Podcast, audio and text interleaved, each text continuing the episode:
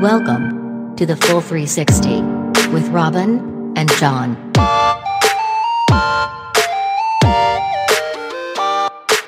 So, Robin, I am uh, not originally from Canada. As No. as we know, I'm a, Yeah. I'm a European uh, immigrant. Well, actually, you're a British immigrant now that they've left the EU. So, They've left the EU, but they're still a European country, like classed Why? in the continent of Europe. oh, fair enough. I don't know if they enough. kicked us out of that. Like, No, the UK now belongs to no continent. can't kind really. of. that would be amazing. Can you imagine? What an awful thought. Anyway, I'm sure that's not what we're talking about, though. No. So, um, growing up in Europe, uh, I was privy to lots of different opinions about hmm. different European countries. Right. And as was everybody growing up in a different European country to all the other European countries. Right. There basically, there's lots of countries with unique identities, all squished in in a very small area. Mm-hmm. And they've had lots of wars and empires and all the things. So, so there's a lot of there's a lot of things that are said. They, they have a lot of history with each other. So a lot of history, yeah, and a lot of this yeah. history comes out in idioms as well. And I was Okay. thinking about one. Uh, pardon my French. I don't know if you've ever have you heard Oh, that one? yeah, pardon my Is that French. big yeah. over here. Pardon yeah, my yeah. French. Yeah. Okay, so to swear, right? Yep. It's a bit derogatory, I guess. Kind of like sneaky derogatory term against France. I've never really thought French about it as being derogatory, but I guess it is, isn't it? I think it's a little derogatory, a little Oh, bit yeah. of a dig. Yeah. But then I start, so I was like, okay, so what are some other ones, and what are some that other countries, other European countries have again Right. about the UK or about each other? Right. And I came up, I came across one that is consistent across the countries, but with a different country as the kind of the butt of the joke. Okay.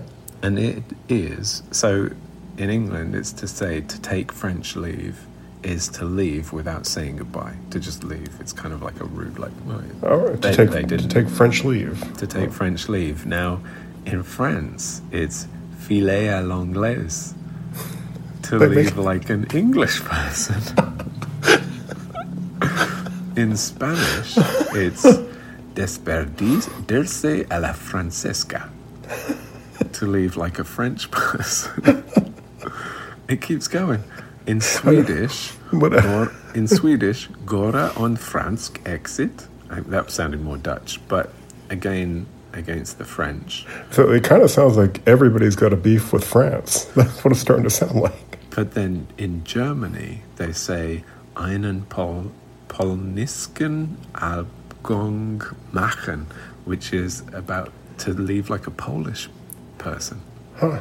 Like you leave like somebody from Poland. Yeah. So it's jumped to a whole other country, but it's all But it's about the same. it's all about to basically not say goodbye Wow. when you take off. Well, can we just pause for a moment and uh, so I can compliment your accent because that was lovely. That, that was that was a little jaunty tour around Europe there. That was great. Um, I feel like every German, Spanish, Swedish listener is very offended right now. serious cringing going on. I know. poor accents. But I'm very, but I'm very impressed as a, as a naive uh, North American. I'm like, yeah, that, that was great. It sounded exactly like what a German person sounds like. Um, I, I wonder, I,